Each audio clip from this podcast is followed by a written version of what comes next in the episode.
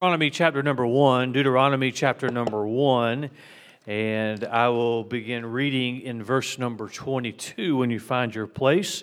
And let me remind you uh, one more time about the service tonight at 5:30 instead of starting at 6.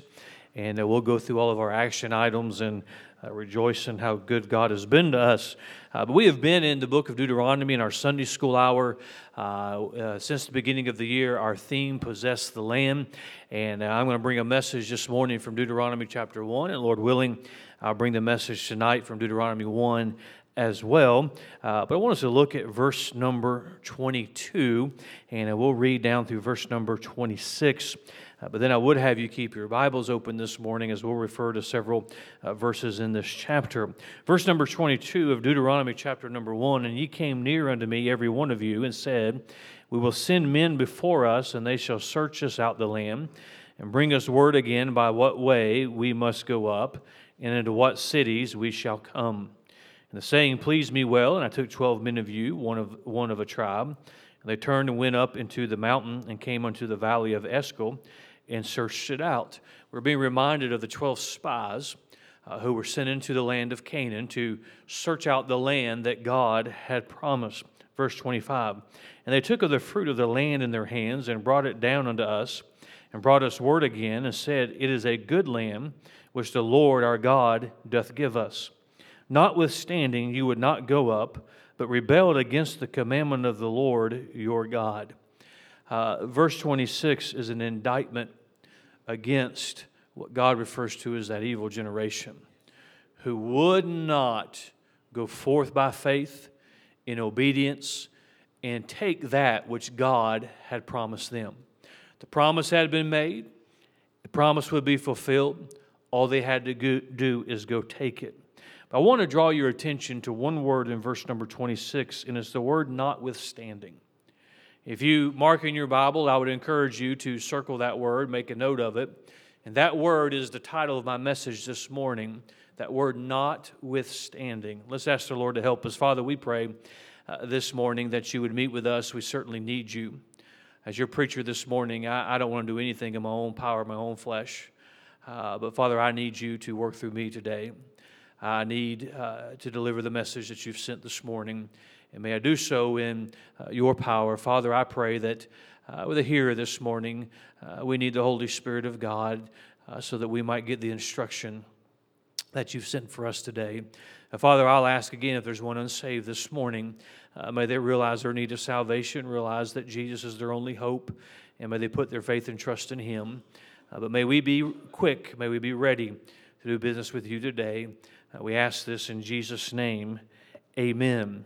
Uh, we have been in this book of Deuteronomy, and I'm finding a, uh, a very interesting uh, study that we have been in in our Sunday school hour this, this year. And we're reminded once again of the fact that now the children of Israel are being told it's time to go possess the land. This land that God had already promised, this land that was there waiting for them, but uh, we know the story and we're reminded of it again as uh, this generation that they did not go and fulfill that. But I want you to be reminded, look at verse 21, we find that, Behold, the Lord thy God has set the land before thee. Moses is telling the people, there it is. Uh, he, he said, Here's the land, it's set before you. You don't have, it's not hard to find. Here, here, it's ready for your taking.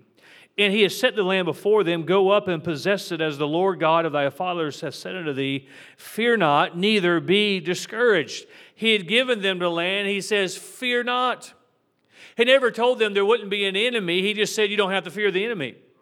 Then he said, Don't be discouraged. He never told them there wouldn't be an obstacle. He just said, Don't be discouraged when you see it.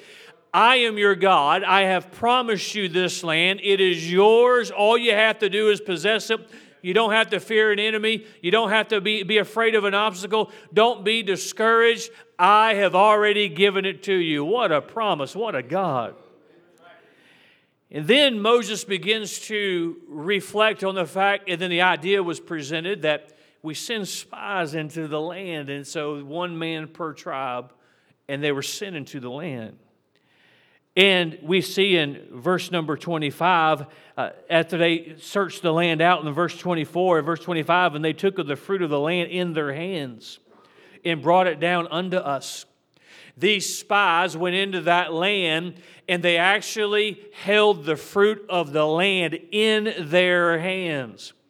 It wasn't something that somebody told them about. It was no longer something that God had promised them. It was the reality of the fruit of God's promise. They touched it, they felt it, they held it in their hands. And the scripture reminds us that they brought it down for everyone to see. And brought us word again and said, It is a good land. The 12 spies, they were sent into the land. They searched it out. They brought back the fruit of the land. They didn't bring back the fact that we've seen the fruit. They actually brought the land back and they confirmed what God had told them it's a good land. They confirmed that what God had promised them is a reality. It is a good land which the Lord our God doth give us. What a God. God says, I have a land for you. It is yours. Don't be afraid. Don't fear. You're going to see the enemies and they're going to look mighty and they're going to look like they're stronger. Don't even fear them. It's your land. Don't get discouraged along the journey. It's your land. I am God. I've given it to you. I've promised it to you. And just to confirm, they sent out those 12 spies and Oh, when those 12 spies searched out the land, they came back and gave the report and said, it's, it's a good land like God said it was. As a matter of fact, we're holding the fruit of the land in our hands. Here it is. Wow, if we could just put a period right there and say, how do we think this story unfolded? You've got a God who is big. You've got a God who is great. You have a God that when He makes a promise, it is already done. There's not a question about being, it being done. It is as good as done because God is a great and a mighty God. And He gives a promise besides the land don't be afraid. Fear not. Don't be discouraged. And then he allows the people to confirm what he has already told them. They held the fruit in their hand. They came back and gave the report oh, God said it was a good land. It's a good land. But we find in verse 26, as we've read, they rebelled against God. That word, notwithstanding, is an important word, it's a key word. It means although, in spite of this fact. The way it's used in this verse of Scripture, it is as, almost as if the previous facts never even were mentioned. That here is all that God has said and notwithstanding or in, in spite of, or as if what we just read never even took place. We find the reaction of God's people. Because when you hear that God says, I've promised you a land, you don't expect God's people to rebel against God. When we hear how uh, he says, Fear not, don't be discouraged, and they actually go into the land and they hold the fruit and they see the fruit and they report back, it's as if God, God, it is exactly what God said that it is. You would expect the next verse of Scripture, the, the, the, next thing we read to be for them to follow through on what God has promised, but we find that word notwithstanding, in spite of what we've already heard, as if what was just said, the facts given, didn't even exist. Now we have the actions that don't correlate with what we have heard. It's as if God never told them the land was promised. It's as if God had never said, Don't be afraid. It was as if God had never said and never allowed them to see uh, the fruit of the land and confirmed that the land was as if God had said it by their actions. In verse number 26, and continue down. It was as if God never made a promise to them that what God had told them had never even been said. That word notwithstanding, unfortunately, is found in the life of a lot of Christians as well. Just as God said, I'm giving you this land, just as God says, don't be afraid, because when I make a promise, it's fulfilled. Just the same God who said, I'll let you confirm in your own life and confirm in your own heart that what I say is true. I'll let you touch the fruit. I'll let you see the fruit. I'll let you know that what I've told you is true. Just as God's people in this passage of Scripture acted as if God had never even promised that acted as if God had never even said, notwithstanding, in spite of what is fact, in spite of the facts presented, acted as if God had never spoken those words. Unfortunately, in the life of a lot of Christians, notwithstanding is a word that can be found in their actions as well. Hebrews 10:25 says not forsaking the assembling of ourselves together as the manner of some is, but exhorting one another, and so much the more as you see the day approaching. Boy, in the lives of some Christians, we have what God says, but notwithstanding, in spite of what God has said, as if God never said that a child of God should be in the house of God. A lot of Christians, if you watch their church attendance and when the doors are open and, and so much more the day approaching, the closer we get to Christ returning, uh, we as His children, we ought to assemble as much as we can, as often as we can, and every time the church doors are open uh, to, to sing to our Savior and to hear the Word of God preached, we ought to gather together because, oh, the trump could sound and I want to be ready. I want to be encouraged. But in the church attendance of a lot of Christians, it's as if God never even said. It's as if God never even put it in the Bible. Notwithstanding, in spite of what God has said, we'll attend church when it's convenient for us. When it comes to the matter of giving and tithing, it's as if you can't even find that in the Bible in the life of a lot of Christians. God has given admonishments and God has given commands, but notwithstanding, in spite of what God has said, in spite of the principles that God has established. In Luke 6 38, Give, and it shall be given unto you good measure, pressed down and shaken together and running over. Shall men give into your bosom, for with the same measure that ye meet withal, it shall be measured to you again. Notwithstanding, in spite of the fact there is the tithe, in spite of the fact there is the heart of the Christian that says, I want to give unto the things of God and give unto the work of God. If you check the giving records of some Christians, it's as if God never speaks about giving.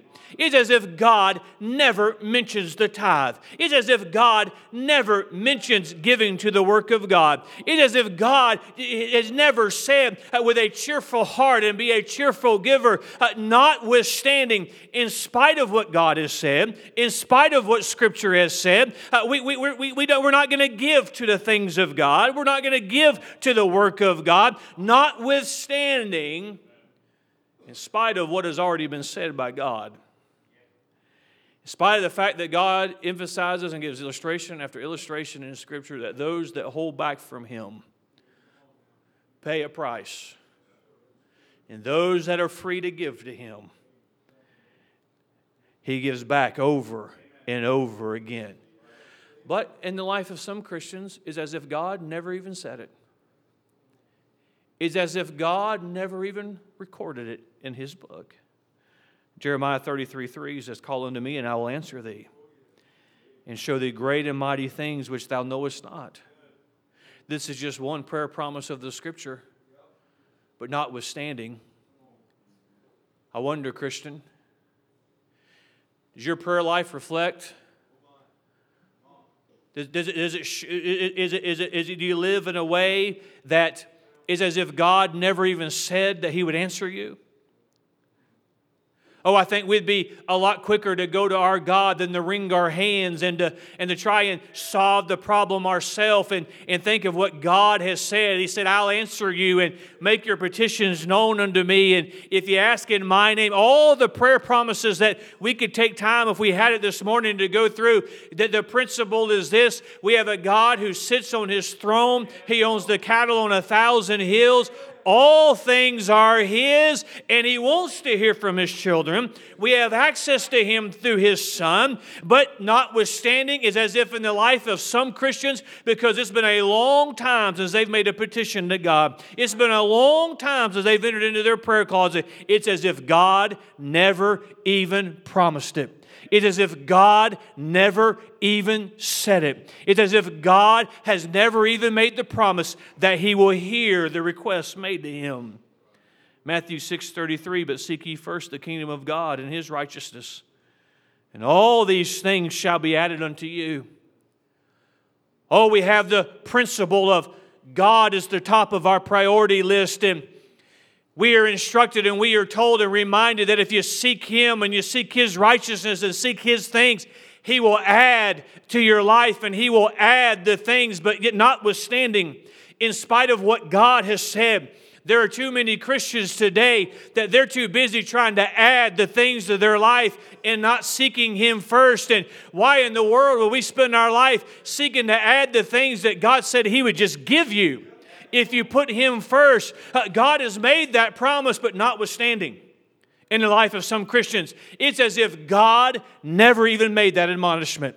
It's as if Jesus never even said those words. It's as if it's not even in the Bible. By the priority of their own life, it's as if God never said it, in spite of what the Scripture says.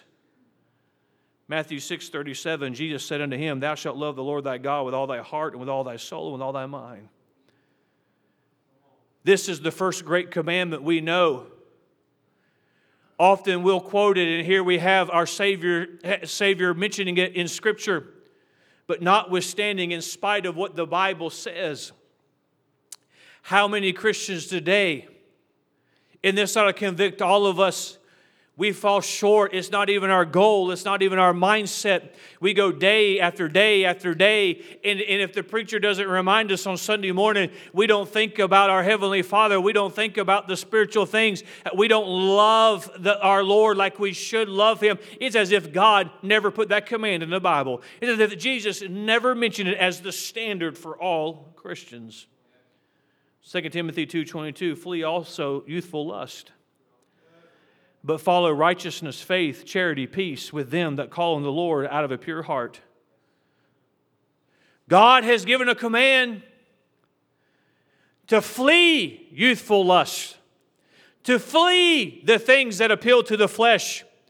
And God has said, here's what you ought to follow, but notwithstanding, in spite of what God has said, it's as if God never said it. It's as if God never warned us. It's as if God never gave any admonition in the life of a lot of Christians. Oh, we know what God has said. He's put it in Scripture, but how are we living? Uh, that word notwithstanding, as if God never said it, as if God never admonished us, and we're going to live in a way, we're going to follow what we want to follow. There's a reason He says, flee things flee those youthful lusts, run from them, stay away from them, but notwithstanding in spite of what God has said, how many Christians today have just given in to the, the, the, appeals and the lust of the flesh because God gave an admonition and they ignored it? Acted as if God never even said it. Isaiah 55, verse 8 and 9 For my thoughts are not your thoughts, neither are your ways my ways, saith the Lord. For as the heavens are higher than the earth, so are my ways higher than your ways and my thoughts than your thoughts. God has reminded us in Scripture that we don't know what He knows. His thoughts are so much above our thoughts. We don't know what He's doing. His ways are so much higher than our ways.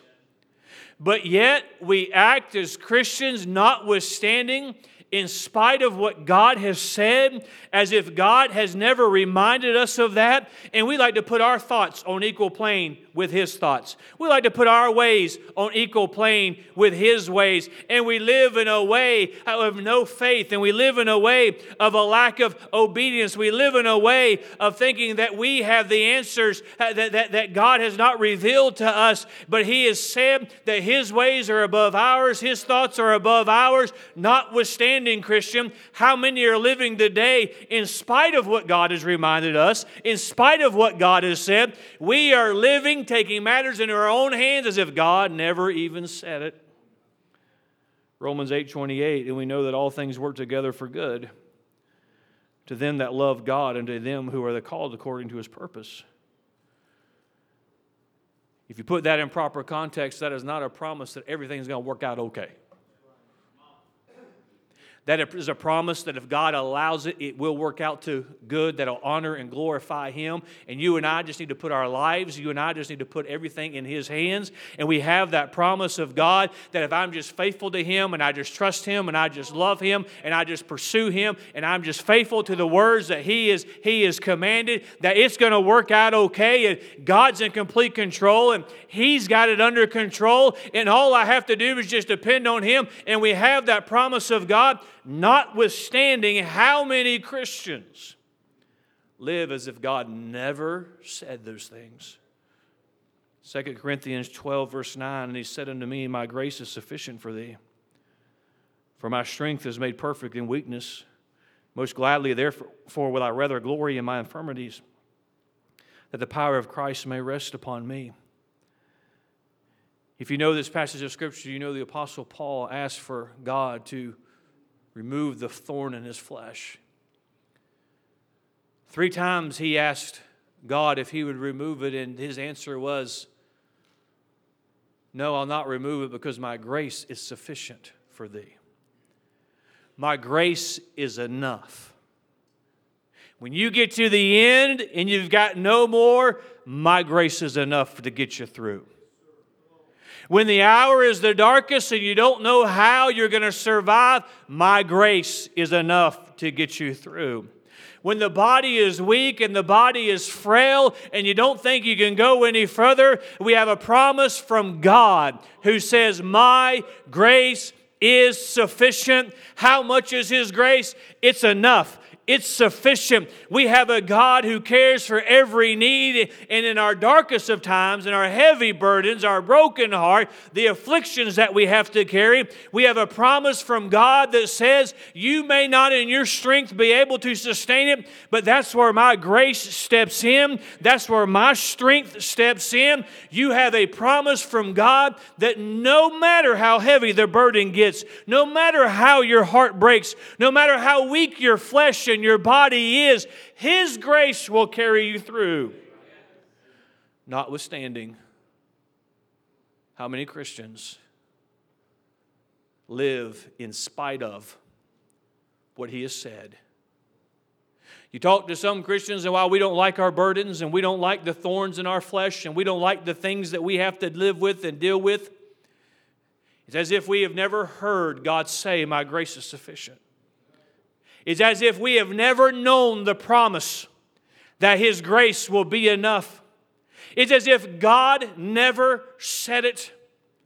And we stay in our ash heap and we have our pity parties and we quit on God and we get bitter because we don't understand what He's doing when we have a promise that says, Don't quit. I'm enough for you. Don't give up. Don't despair. When you've got no more strength, my strength will sustain you. When you have no more understanding, my understanding will carry you through. But yet, in the lives of some Christians, we are throwing in the towel, we are resigning from service, we are quitting on God because we just can't do it anymore. We just can't go all the way. But we have a promise from God, but notwithstanding in spite of what God has said. Christian, are you quitting on God? Christian, are you giving up because you just don't have any more to give?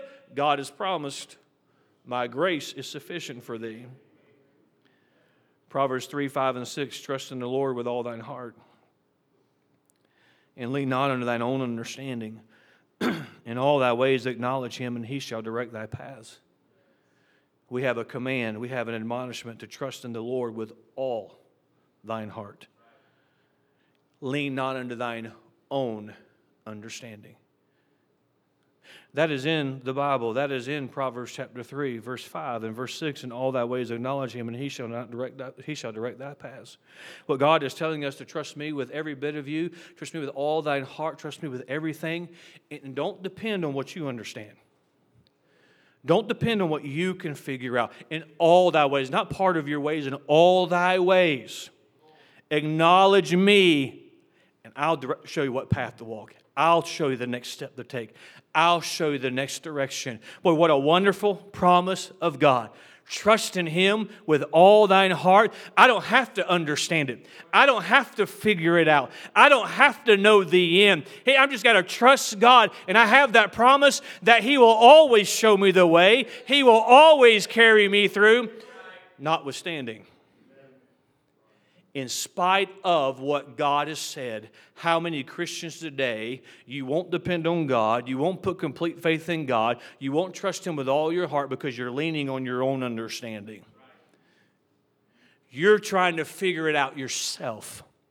You're trying to look around the corner or down the path or, or, or on the other side of the valley or, or, on, on the, across the mountaintop and what is, how is this all going to come about and, and how is this going to take place? And we have a command. God said, You're not going to understand it. Quit trying to understand it. You don't have to figure it out. You just trust me with all of your heart in all your ways. Just acknowledge me and say, God, I don't know where to go today. I've got to trust you. I got to follow you. You've got to give me the direction I need when I need it. And guess what? Today, I got through today. I survived today. And I'm just following Him. And God, I don't know the answer. And I, and I don't know how to figure it out. And I'm just going to depend on you. And every single time, our God says, I'll show you the way to go. I'll get you through the valley. I'll get you down the road. Just trust me. But how many? How many Christians live as if God never said that? They live as if they turn in their Bible right now. The Proverbs chapter 3, verse 5 and 6 are not there. Did not God say to the children of Israel, I've given you a land?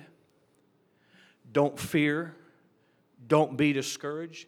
Did not those 12 spies go into that land and hold the fruit, touch the fruit, taste the fruit, bring the fruit back and confirm God, it is exactly as God has said.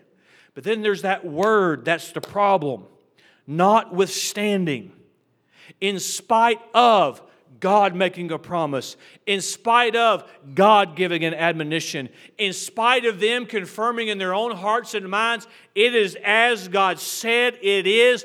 They still acted like God never said it. They still acted like God was not capable of doing it. In spite of what He said, they rebelled against Him. They murmured against Him. They disobeyed Him. Is it not true in the life of Christians today. That word notwithstanding, if we were to have an epitaph on, on, the, on the tombstone of some spiritual lives, that would be the one word etched on the tombstone is notwithstanding. God made a promise, and in spite of that, I acted a different way. Notwithstanding, God issued a command. In spite of that, it's as if God never said it, as if He never admonished it. It was never written in Scripture and preserved for all generations. I'm just going to live a different way. I guess the same would be true of gossip, wouldn't it? I guess the same would be true of discord sowing. I guess the same would be true of our speech and what our speech is supposed to be. How about, Christian, how about the bitterness that you have in your heart and the unforgiveness that you have in your heart. And, know, I know I've heard all the excuses. Well, Pastor, you don't know what was done to me, and you don't know what, what they did to me, and you don't know the suffering that I had to endure. Uh, friend, you're bringing up some things that I don't know that I can help you with, but all I can tell you is I have a God that says that we ought to forgive as He has forgiven. And I can't explain how it all happens, but I know that God has said that if you'll forgive, you'll be free. If you forgive, you'll be free. And all you have to do is forgive. But how many Christians today? They sit in the corner of an auditorium, or they used to attend church, or it's been a long time since the Holy Spirit has worked in their life, is because they're harboring bitterness. It's as if God never said forgive. It's as if God Himself never forgave. This morning, with this in mind, I want to give three quick admonishments. That if God's people had grasped that generation would not be labeled the evil generation. They would not have wandered in the wilderness until they all died. If they had grasped this and they had seen the goodness of God and all that God had done, and they had not acted like God never said it. Very quickly, let me mention the first one is found in verse 26. We see, Notwithstanding, you would not go up, but rebel against the commandment of the Lord your God. First thing we have to do is just obey. It's a big theme of our Sunday school lesson today, and it's a big theme of Scripture obey. All they had to do was just go where God told them to go. All they had to do was just journey the day in front of them. All they had to do was go and take that which God had given them. He had promised it to them. He had shown that it was what He said it was. But yet, in spite of what God has said, they rebelled against the commandment of the Lord. Let's just be honest this morning. In the life of the Christian, the reason why we are not obeying the commands of God, the reason why, and maybe it's one of the scripture references I mentioned, is not because we don't understand it, it's because we're rebelling against it. It's just obedience all they had to do is just obey. Hey, if, if, you know, if, if I have an affliction, if, if I'm carrying a burden and I don't have enough strength to continue on, I want the grace of God. All I have to do is just not quit on God. All I have to do is just lean on Him. Hey, in direction of life and figuring things out for my life in the direction uh, that we move forward in as a Christian, as a family, as a church, I don't have to figure it all out. Sometimes I get asked, Pastor, you got it all figured out? Oh, no, because I'm thankful that a God has got something for us that's much bigger than I can dream up, much bigger than I can think up. I just got to depend on Him and we just got to follow Him. It's just obedience. Secondly, we must believe Him over our own. Well, I'll just leave it as this. We must believe Him. In verse number 26, we see that they rebelled. In verse number 27, and they went so far as to murmur in their tents and said, Because the Lord hated us. What an absurd accusation against God. they saw the size of the enemy in verse 28, verse 29. Then I said unto you, Dread not, neither be afraid of them. Verse 30, the Lord your God, which goeth before you, he shall fight for you according to all that he did for you in Egypt before your eyes. He said, You've already seen the miracles that he's done. You've already seen what he has already accomplished. And in the wilderness where thou hast seen how that the Lord thy God bare thee as a man doth bear his son, in all the way that ye went until you came into this place. Verse 32 Yet in this thing ye did not believe the Lord our God. You saw the miracles that he did. We don't have time this morning, but to think back to the miracles that God did when his people were in bondage and the, the laws of nature that God just bent and changed because He's the creator and He's the one who wrote the laws of nature and all the miracles that took place and the parting of the Red Sea and the provision in, in the wilderness and all that He had done. You had seen all of that. You had witnessed all of that. You had received the benefit of all of that, but yet, verse 32, yet in this thing you did not believe the Lord your God. When it comes time, when it came time for them to go and possess the promise that God had made. Possess the land, fulfill. They, all they had to do was just go into the land.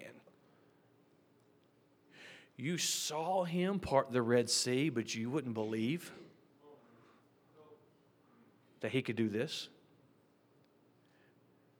You never thought you'd get out of bondage and he brought you out of bondage by his own hand, and yet you get on the cusp of the promise that he has made, and you have the promise to not fear, you have the promise to not be discouraged. And God is such a good God that He lets you taste the fruit of it and hold the fruit of it and confirm in your own uh, finite minds and heart that yes, this is what God said it was, and you get to that point and you couldn't believe that He could get you all the way in, you couldn't believe that He could defeat the enemy, you've got to believe. You've got to trust. Number three, we find in verse 33 who went in the way before you. Trust Number three, trust His provision over your own. It's very simple this morning. Obey, believe, and trust His provision over your own. Verse 33 is a great verse. Who went in the way before you to search you out a place to pitch your tents in and fire by night and to show you by what way you should go, in a cloud by that day. Verse 32, we know, yet in this thing you did not believe the Lord your God who went in the way before you. You, you're trusting in your provision over his provision. Before you ever got in the wilderness, he was already there making a way. Before you, before you got to where you are right now, he was already making the way for you. you mean you wouldn't trust him who's already gone ahead and made a way? We often say this as Christians. I know I've said it as a preacher, and I don't think there's anything wrong with it, but I don't think it's quite accurate. We'll say, Well, God will make a way.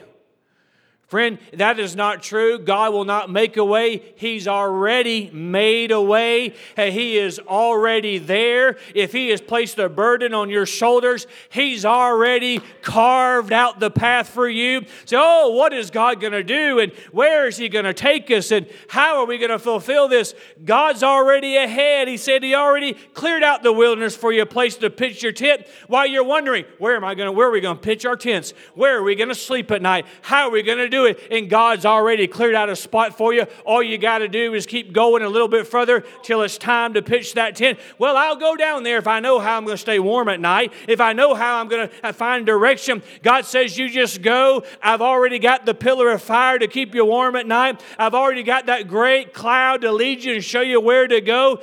Trust His provision over your own. Many times we live as a Christian as if God never gave us a Bible. He never gave us the truth. Often I'll do what it's part of my responsibility as your pastor to do. When you're a little discouraged and say, Pastor, I'm dealing with this, I'll say, Hey, my grace is sufficient for thee. I know, Pastor, but Did you not hear?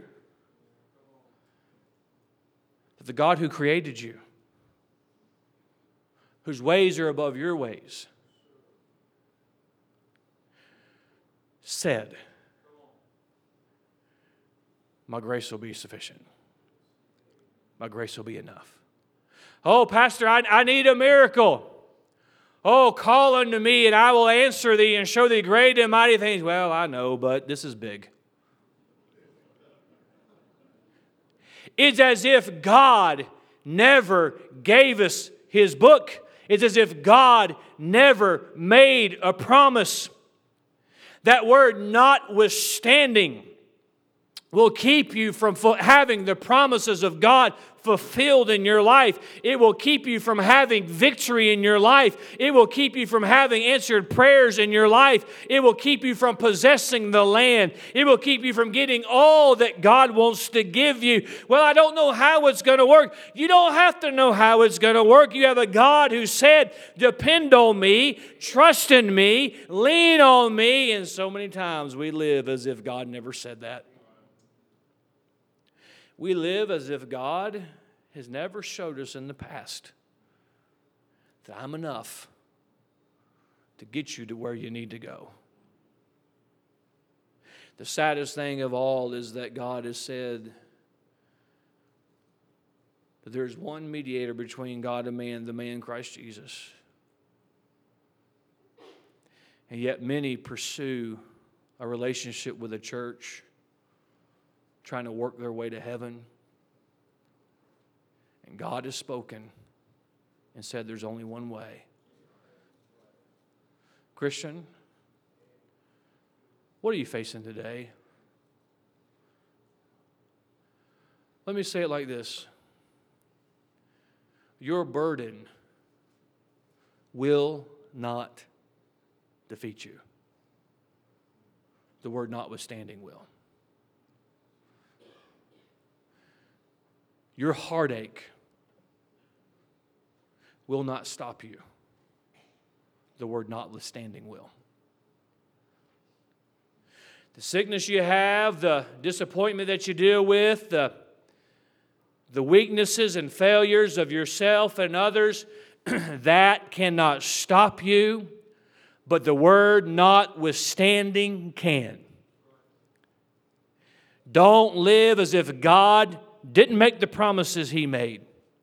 As if God hasn't shown before that he can deliver you out of Egypt and he can do the miracles that are necessary and in the direction he's telling you to go, he's already made a way. He's already cleared it out. He's got the answer. Don't live a life of notwithstanding in spite of as if God never said it. Your situation might surprise you, but it has not surprised God. And you're not the first one to be faced with what you're facing. And you will not be the last one to face what you're facing. I do not have an explanation of why so many have to deal with some of the things they have to deal with. Sometimes I know I'm asked that question as a pastor, say, Pastor, why? And I know you don't really expect an answer sometimes, but I don't have an answer. What I would say to you this morning is let's not let that word notwithstanding keep us from having victory, keep us from having joy, keep us moving ahead as God would have us moving ahead. Father, I pray.